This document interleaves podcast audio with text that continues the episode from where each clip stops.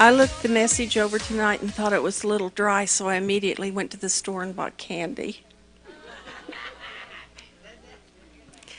Our pastors tonight are hosting the first through fifth grade at their house for a swimming party. I thought how precious for our children to get to know them on that level. Yeah, yeah. Well, I'm going to continue in the same theme because tonight I'm going to talk about the God of the do over. Another chance. But I want to give you a disclaimer first. When I talk about the do over, I'm not referring to your salvation. If you have accepted Christ as your Savior, there's nothing you can do to lose that. I'm talking about getting the most out of your life, achieving what God has destined for you. So I'm not talking about your salvation. So if I say you need to repent so you can get your do over, I am not talking about your salvation at all. Okay? All right, so I'm going to pray. Father, I thank you that your goodness and mercy follows me all the days of my life, that your love is unending. I'm so glad that you are slow to anger and so quick to forgive. I need you every day. You are so good. You are so good, and I want to know you better. I want to love you better. Be with us tonight. Holy Spirit, I invite you to join us here and anoint the word as it goes forth. In Jesus' name, amen. Have you ever been in a situation where you needed a do over? Maybe it was a job interview, and you knew that if you didn't make a good first impression, what's that old saying? You'd never get a second chance to make a good impression. Yeah, it was going to be back to the want ads. Maybe it's the fourth quarter of the ball game and the score's tied and you've got the ball. And whoa, you wish you had a do over then sometimes. Maybe you've used up all your chances with someone who's really important to you. And you know, one more time, and it's over. Maybe it's just finals at the end of the semester. Susan, don't start. she laughed all the way through my last message. the world is full of last chances. Do or die, it's my way or the highway. And there are times when I just need a do over. I've had times when, as soon as the words came out of my mouth, I thought, Lord, I need a do over. In my office, I so frequently hear people say, if only I hadn't. If only I hadn't been unfaithful. If only I hadn't used violence to try to solve my problems.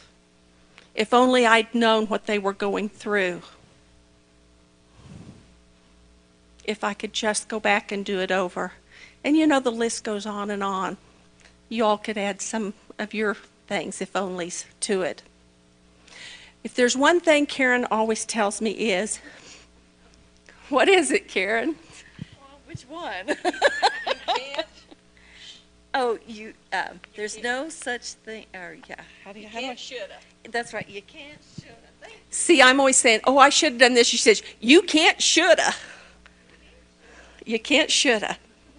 And the Word of God is just full of examples of people who needed a do over. I just rattled off some off the top of my head, and I came up with Sarah, Solomon, Paul, Moses, Lot, Rahab, Peter, Jonah, David, Gideon, Mary Magdalene, Adam, Saul, Ruth, Bathsheba, Naomi, Martha, Eve, Peter.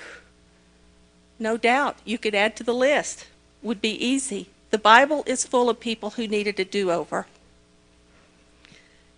And I want you to know that we are not perfect and that God does not hold us to that standard.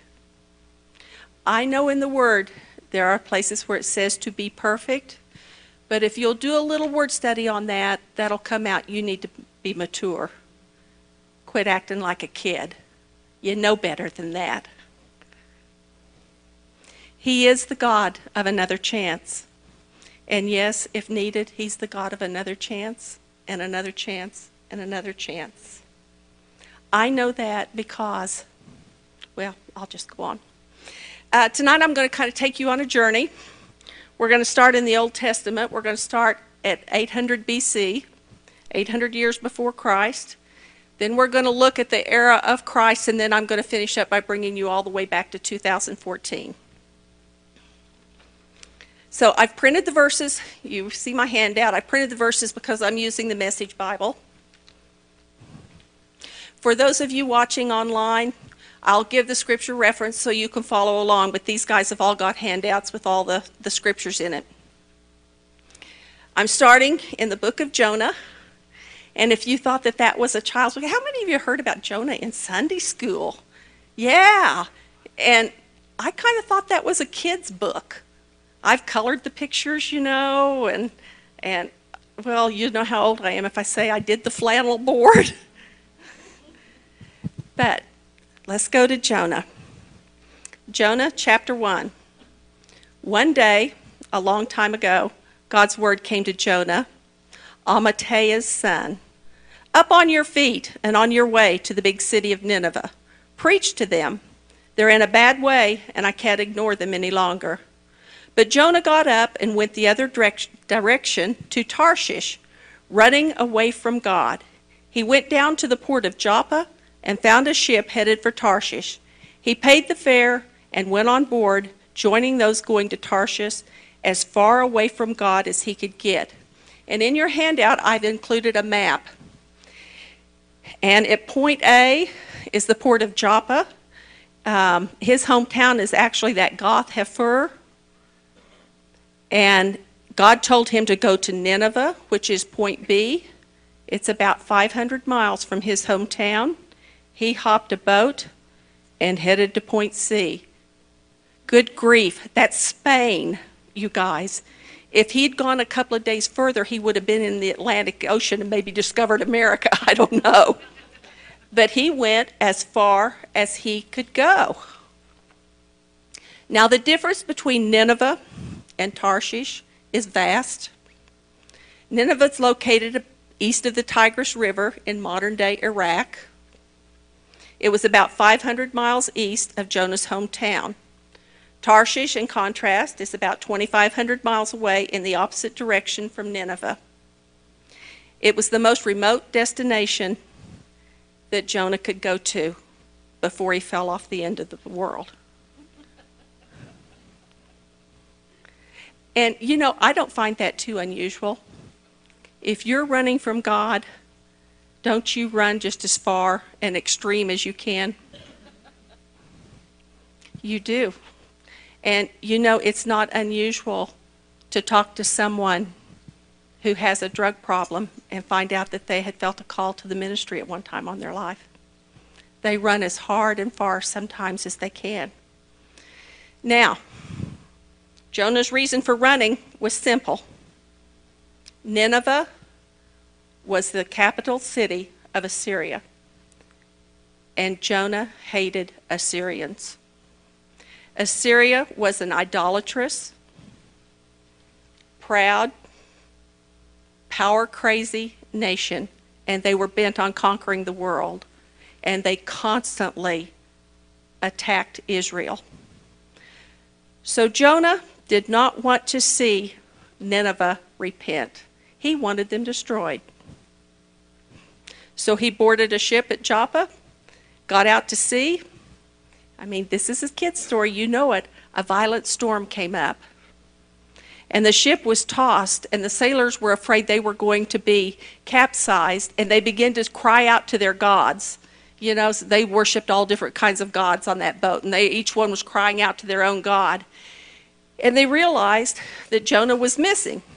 So they went down into the bottom of the boat where he was taking a nap.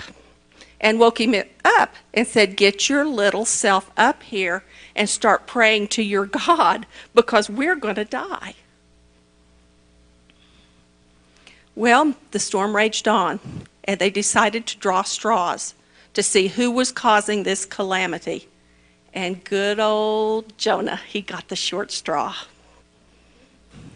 Verse 8 of chapter 1 Then they grilled him. Confess. Why this disaster? What is your work? Where do you come from? What country? What family? He told them, I'm a Hebrew. I worship God, the God of heaven, who made the sea and land. At that, the men were frightened really frightened. Apparently, God's reputation had spread throughout that land. And they said, What on earth have you done? As Jonah talked, the sailors realized that he was running away from God. They said to him, What are we going to do with you to get rid of this storm? By this time, the sea was wild, totally out of control. Well, you guys know the story eventually it was heave ho to Jonah, right over the side of the boat and into the drink. And immediately the storm calmed and the sea calmed. Now, the King James Version says, God prepared a great fish. Didn't you learn in Sunday school that was a whale? I did. I know somebody taught me that was a whale. Doesn't say that it says God prepared a great fish. I have no idea what that was. It could have been something that had never existed before or after. It could have been a submarine. I don't know. God is not limited. He prepared a great fish. Anyway, there was Jonah in the belly of the fish for three days and nights when he finally repented and God caused the fish to vomit him up on the seashore. I would love to have seen him. Nasty and seaweed hanging out of his ears and no telling what. But in all of his woes, Jonah got another chance. So, Jonah chapter 3, verse 1. Next, God spoke to Jonah a second time Up on your feet and on your way to the big city of Nineveh they're in a bad way, and I can't ignore it any longer. This time, Jonah started off straight for Nineveh, obeying God's orders to the letter. Well, kind of. History tells us that Nineveh was a huge city. It would take three days to walk across it. Jonah walked in one day and said, God's going to destroy you if you don't repent. Left went outside their walls and sat down and pouted. But the word spread. You talk about anointing. God put so much anointing on that word that even the king heard about it and issued an edict that not one person was to take a drop of water or a morsel of food, and neither were there animals to take any water or food until they had all repented and God had relented what he was going to do. Now, there was nothing wrong with at least part of Jonah's theology. He knew if the people of Nineveh, Nineveh repented, God was going to forgive them. He was going to give them another chance. And that's exactly what Jonah was afraid of. And that's exactly what God did. Look at chapter 4, verse 1.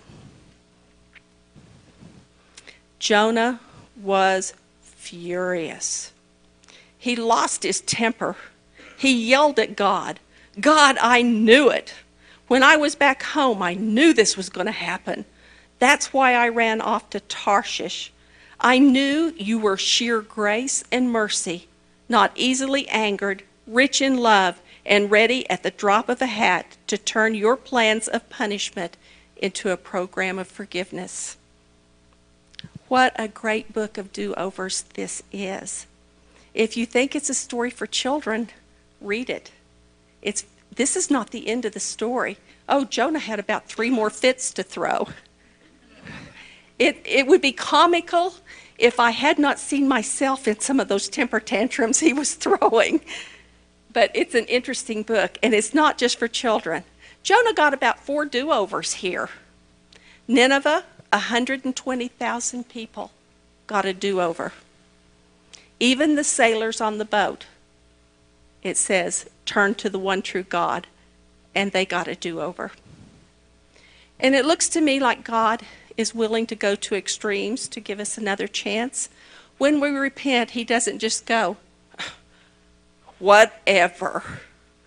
I'm kind of sick of you. Oh, no, no, no.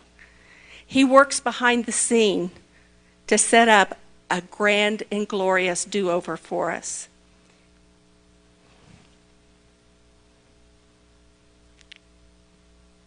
And I want to say it's not just a do over. It's not just a do over, it's another chance. You know, it's not just a second chance, it's another and another and another. So let's kind of change gears right now. Let's rock it up about 800 years to the New Testament and look at one of the most famous do overs in all of history and see if we can contrast it to the most famous unreclaimed failure in history. One man is known as a very great disciple of the Lord, the other man is known as a very evil man. When we compare the lives of the two men, we find they had many things alike the same opportunities, the same teaching, the same calling. In spite of this, they were entirely different, and the outcome or the end of their lives was completely different. Of course, you see now I'm talking about Peter and Judas Iscariot. Peter got a colossal do over. Judas died a failure and in disgrace. So, what happened? What made the difference? They both had opportunities to know right from wrong. They both sat at the feet of Jesus, didn't they? They were both there from John the Baptist on. They heard the Sermon on the Mount. They heard the parable of the sowing and reaping. They were both there. According to the research I did, if you counted all the hours they sat under the teaching of Christ, who was probably the greatest teacher in the world, it would be the equivalent of today's PhD in divinity. Both Peter and Judas saw miracles. Matthew 9:35 says, "And Jesus went about all the cities and villages, teaching in their synagogues and preaching the gospel of the kingdom and healing every sickness and every disease among the people." Peter was there. He saw that. Judas was there. He saw that. Both Judas and Peter were given the power to work miracles. Never thought about that before. Matthew 10, 5 through 8. These twelve Jesus sent forth and commanded them, saying, Go not into the way of the Gentiles, and into any city of the Samaritans enter ye not, but rather go to the lost sheep of the house of Israel. As you go, preach, saying, The kingdom of heaven is at hand. Heal the sick, cleanse the lepers, raise the dead, cast out devils. Freely you have received, freely give. Judas Iscariot went about the cities, healing the sick and raising the dead. Both made mistakes. Matthew 16, 21 through 23. This is a big one for Peter. From that time forth, Jesus began to show unto his disciples how that he must go into Jerusalem and suffer many things of the elders and the chief priests and scribes, and be killed and raised again the third day. Then Peter took him and began to rebuke him. Be it far from thee, Lord. This shall not be unto thee. And he turned and he said unto Peter, Get thee behind me, Satan. Thou art an offense to me, for thou savorest not the things that be of God, but those that be of men. You know, Peter messed up on the Mount of Transfiguration. He wanted to build booths and live up there. He drew his sword and cut off a soldier's ear. He treated the Gentiles so poorly that Paul had to correct him. He failed to walk on the water due to fear and doubt. Peter denied Christ three times. Judas stole from the treasury of the disciples. He resented the anointing of Jesus by Mary, and he betrayed Christ. Both were warned. Matthew 26, 21 through 25. And as they did eat, he said, Verily I say unto you, that one of you shall betray me. And they were exceedingly sorrowful, and began every one of them to say unto him, Lord, is it I? And he answered and said, He that dippeth his hand with me in the dish, the same shall betray me. The Son of Man goeth as it is written of him, but woe unto that man by whom the Son of Man is betrayed. It had been good for that man if he had not been born. Then Judas, which betrayed him, answered and said, Master, is it I? And he said unto him, Thou hast said. Peter was warned as well. Luke 22, 31 through 34. And the Lord said, Simon, Simon, behold, Satan hath desired to have you, that he may sift you as wheat. But I have prayed for thee, that thy faith fail not. And when thou art converted, strengthen thy brethren. And he said unto him, Lord, I am ready to go with thee both into prison and unto death. And he said, I tell thee, Peter, the cock shall not crow this day before that thou shalt thrice deny that you know me.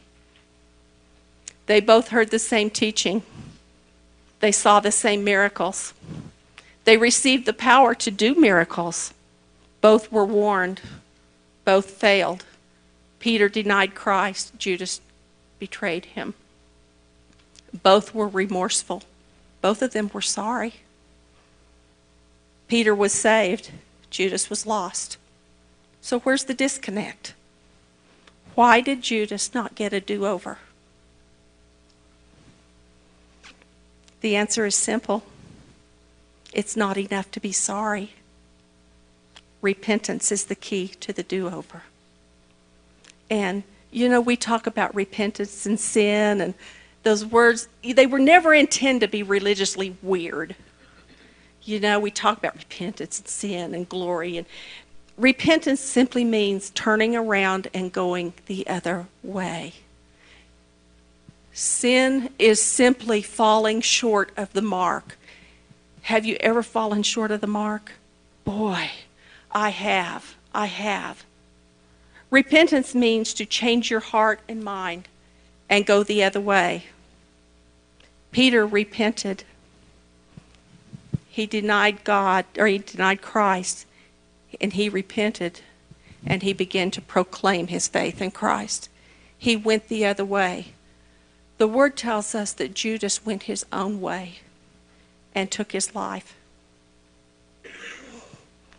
And he was lost. Repentance is the key to the do over. And it's not a big deal. You don't have to have a big drama about it. It's as simple as saying, Whoa, Father, I'm sorry about that. And then doing something different. You know, you don't have to take the same road. The, the girls in my group, and Bernita has told me this, a story about walking down a road. Can I tell this story, Bernita? Walking down a road and falling in a hole and climbing out and starting over and walking down the road and falling in a hole. Well, eventually you learn, I guess, pretty good climbing skills. You get out of that hole. But my girls assure me in my group, you can take a different road. You really can. You can turn around and go the other way and you get the do over. Want a do over? Just take the other road. You know, we have a saying in the counseling office you can cry and cry and cry, but if your behavior doesn't change, you're stuck. And it's the same here. You can be sorry and sorry and sorry, but if you don't turn around and go the other way, you're stuck.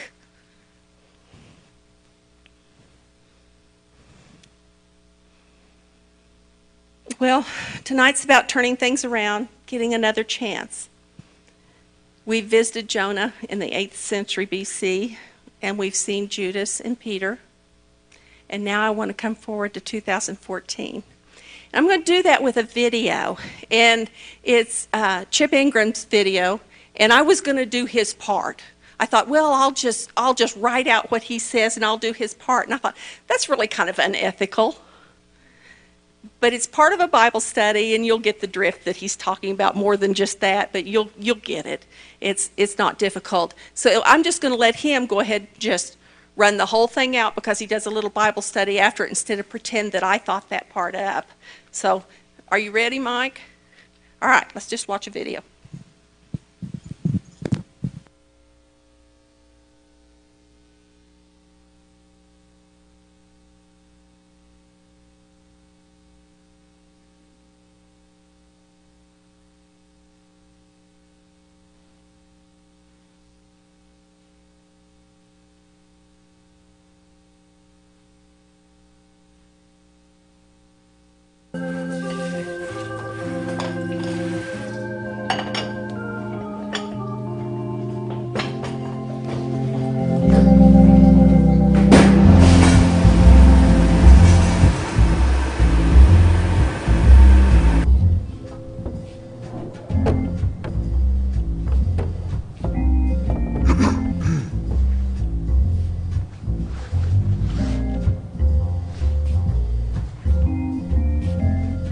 Sorry, man. Time to close up. Did you get a meal? You any good with words? You playing Scrabble? By yourself? Of course not. I'm playing with Fred here. He's whooping me pretty good. You want next? Um. Well, you know.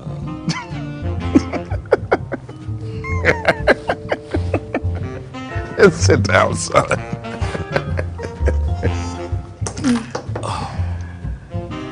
it's your turn. What church are you from? Excuse me? I assume you were a church group. No, no church. My wife just asked me to come. Right in the middle of a football game. Yeah. And there's always a game. Okay. Fresh. For six thirteen plus double letter for the H. Seventeen.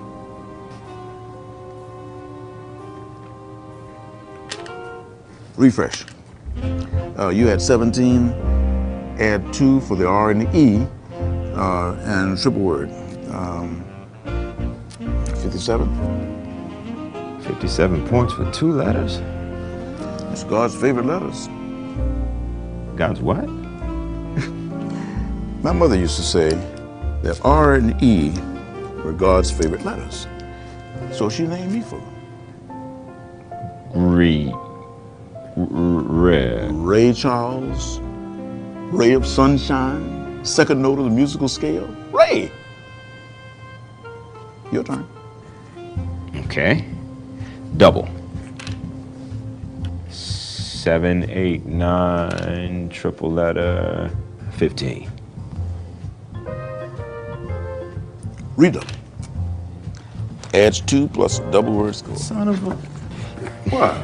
How many R's and E's are in this thing? Sorry, kid. They're more R's and E's than anything else. Must be because they're God's favorite letters. Since you don't go to church, I ain't gonna hold that against you. But you should know that whole Bible can be summed up in them two letters. R and E. That's right. Redo, repeat, renewal. It's like that old movie. Your life is a do-over. Your life is a do-over. That's the Bible. God is all about the do-over. Grace, renewal, repentance, restoration. But first, you gotta die. Yeah. I think maybe I'll pass. Then no re, no redo. That's the whole point, son. The re comes from the dying. The Bible says, unless the seed falls onto the ground and dies, it cannot bear fruit. The old you dies, the new you thrives. Am I getting through that thick skull of yours at all? So far, I got God's a fan of the do-over. James, you ready to go? Give me a few minutes. I'm finishing up a game with Ray.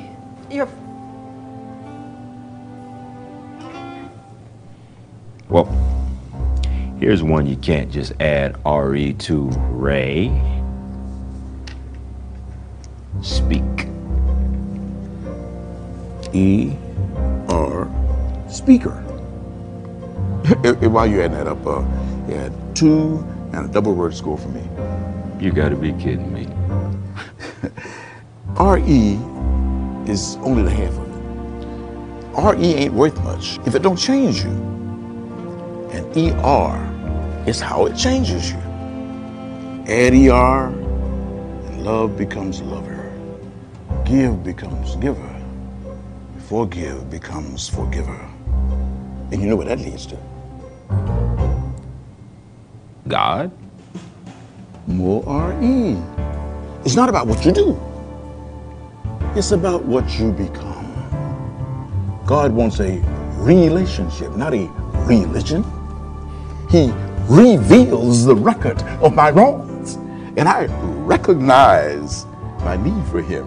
And I repent. And then I rejoice because Jesus came to reconcile us to God. and whoever receives Him is rescued and resurrected when we die. he will give us the RE, and we shall become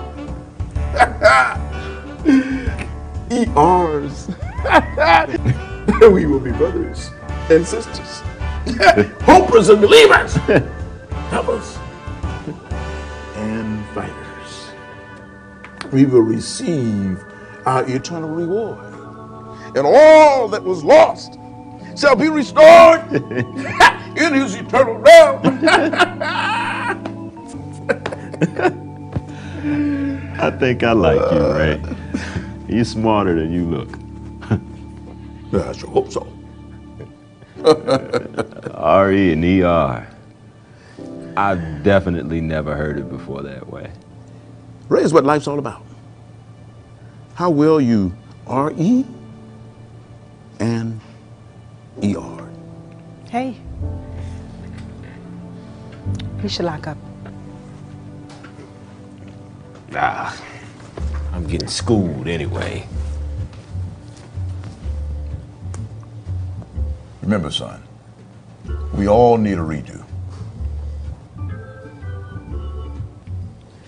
Next time you'll give me that redo? I think you have me confused with God, son. Next time I'm still up, one nothing.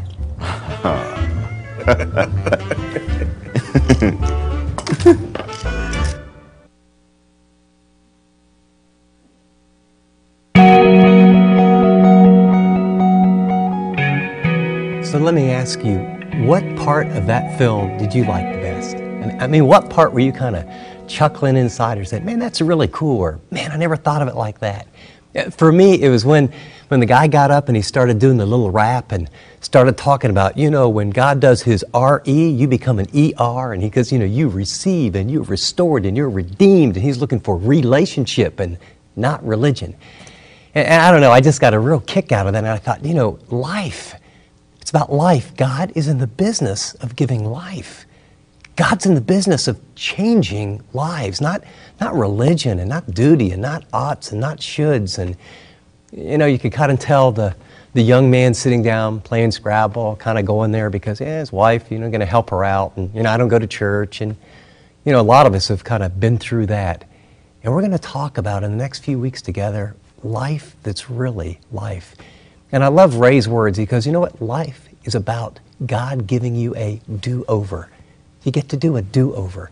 And you know that transition from the RE to the ER, you know, from forgiven to forgiver, you know, from love to lover, uh, from, you know, hope that you get inside that you actually can give hope. I mean, all that is really awesome, but here's the question for you H- How do you know that's true? I mean, wh- where in the Bible does it actually say what that man laid out for us? And, and in this whole study, we're going to have you digging on your own, maybe a little bit more than usual. And so, what I want you to do is open your Bible to Ephesians chapter 2. And if you got a PDA or your iPad, wherever you use it, and, and bring it when we get together. You're going to need it. It's going to be a lot of fun. And what I want to do is, I'm just going to give you an overview of Ephesians chapter 2. Because what you're going to see is what the RE did to produce ERs. And what we're going to see in chapter 2 of verses 1 to 3, you're going to see this is what your life and my life was like apart from Christ. And then verses uh, 4 through 6, we're going to see what God did to give us life through Christ. Uh, verse 7, it's interesting, just a little parenthetical thought. He's going to say, This was why. Th- There was a purpose behind this, of course, of his love, but there, there was a purpose behind it. And then verses 8 and 9, he's going to say, Well, how did we get this life? What happened and what was our part? And then in verse 10, it's really pretty cool. He talks about this grace, this new life that comes inside of us. It's not so that we have just an event, an experience. It's that we end up on a mission and fulfill a purpose about life. So, so you're ready? Follow along. We'll just look at it a couple verses at a time. He says, For as you were dead in your transgressions and sins, in which you used to live, which you followed the ways of this world and the ruler of the kingdom of this air, the Spirit who is now at work in those who are disobedient. All of us who lived among them at one time, gratifying the cravings of our sinful nature and following its desires and thoughts, like the rest, we were by nature objects of wrath. And you're going to get a little time to dig in and look at some of that, but basically, apart from God, we were dead spiritually. I mean, we were, we were just separated, and we needed help. Uh, we were way behind, you know, we needed an RE in a major way. And so notice picking up at verse 4, follow along. It says, but. That's a great but in the New Testament. But because of his great love for us, God, who is rich in mercy, made us alive with Christ, even when we were dead in our transgressions. And then parenthetically, it is by grace we are saved. But God. Here, here's, notice his motivation. But God, out of his love, who is rich in mercy. I don't know about you, but uh, somewhere along the line, most of us pick up, either in church or from family background, that we don't quite measure up. And there's a, there's a truth to that. But what you need to understand is, you know what Ray communicates in that film we watched? Man, there's a joy. We're loved. God wants you to know that you belong to Him if you've trusted Christ. He wants you to know that you're His beloved son or daughter. And He wants you to know that in just a minute, it's a gift. You can't earn it, I can't earn it, that He's for you. And He's in the process of you. I love what Ray said. This isn't about what you do, this is about who you become. You're a becoming person. Now let's pick up the story. Notice the why in verse 7. He did this in order that in the coming ages he might show the incomparable riches of his grace expressed in his kindness to us in Christ Jesus. So, so you're a walking billboard. You're, you're, a person that as Christ comes to live in you and forgives your sins and gives you life and he gives you a redo and transforms you, you are just like this walking billboard as life is birthed where people say, wow, God loves him. How, how kind is Christ? It's an expression of that. And then in verses 8 and 9, he gives an explanation of how it works and your part and my part. He talks about there's a gift that's given and there's a way we receive it by faith. Look at verse 8. He says, For by grace we are saved through faith. And this isn't from ourselves, it is the gift of God, not of works, so that no one can boast. You know, God wants you to know that the redo you have to receive, but it's a gift. You know, you didn't do anything to earn it, deserve it. You can't be proud, you can't boast. You're just the object of the creator of all the universe, his love. And he sent his son, fully man and fully God, in a time in history. It's not a story, it's not a fable, it's not a fairy tale, But in time, space, history, he came and lived a perfect life. He revealed the Father's heart that God is love, full of grace and truth. And after living a perfect life and being rejected, he died upon a cross in your place and my place. And his death paid for your sin and mine. And the Bible says, For whosoever believes in him, whosoever would receive the gift, as many as receive him, to them he gives the right or the authority to become children of God. And you know what? It doesn't end there. Verse 10 says there's a purpose. For you are, we are, his workmanship, created in Christ Jesus unto good works, which God before ordained, like from the foundations of the earth, that you should walk in them. And that word workmanship, uh, you do a little study on that when it's exciting. Literally, it's you're his tapestry, you're his poem, you're his masterpiece, you're his work of art. And what I want you to know is we're going to go on a journey together where there's new life in Christ. And we're going to talk about a destination, we're going to talk about a pathway, but we're going to talk about life. We're going to talk about experiencing and living life. This isn't a series about getting more religious. This is a series about the life that is really life. This is about being reconciled, right? This is about being redeemed. This is about being reclaimed. This is about being restored. This is about following and falling in love with Jesus.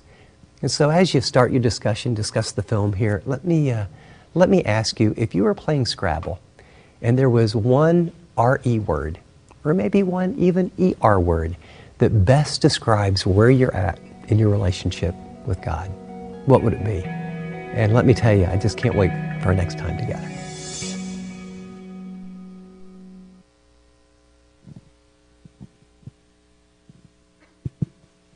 Yeah, we all get a do over. And the ER,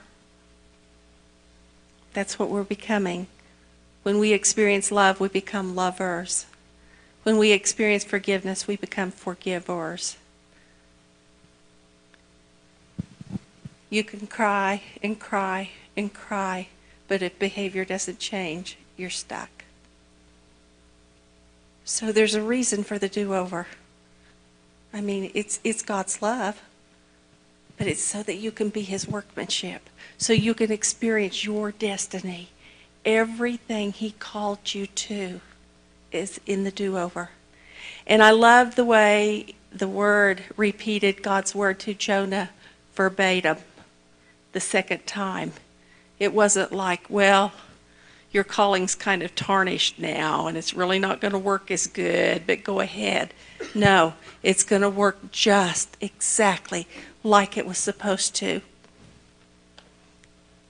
And you know, this is something you can experience in your quiet time, whenever that is, morning, evening.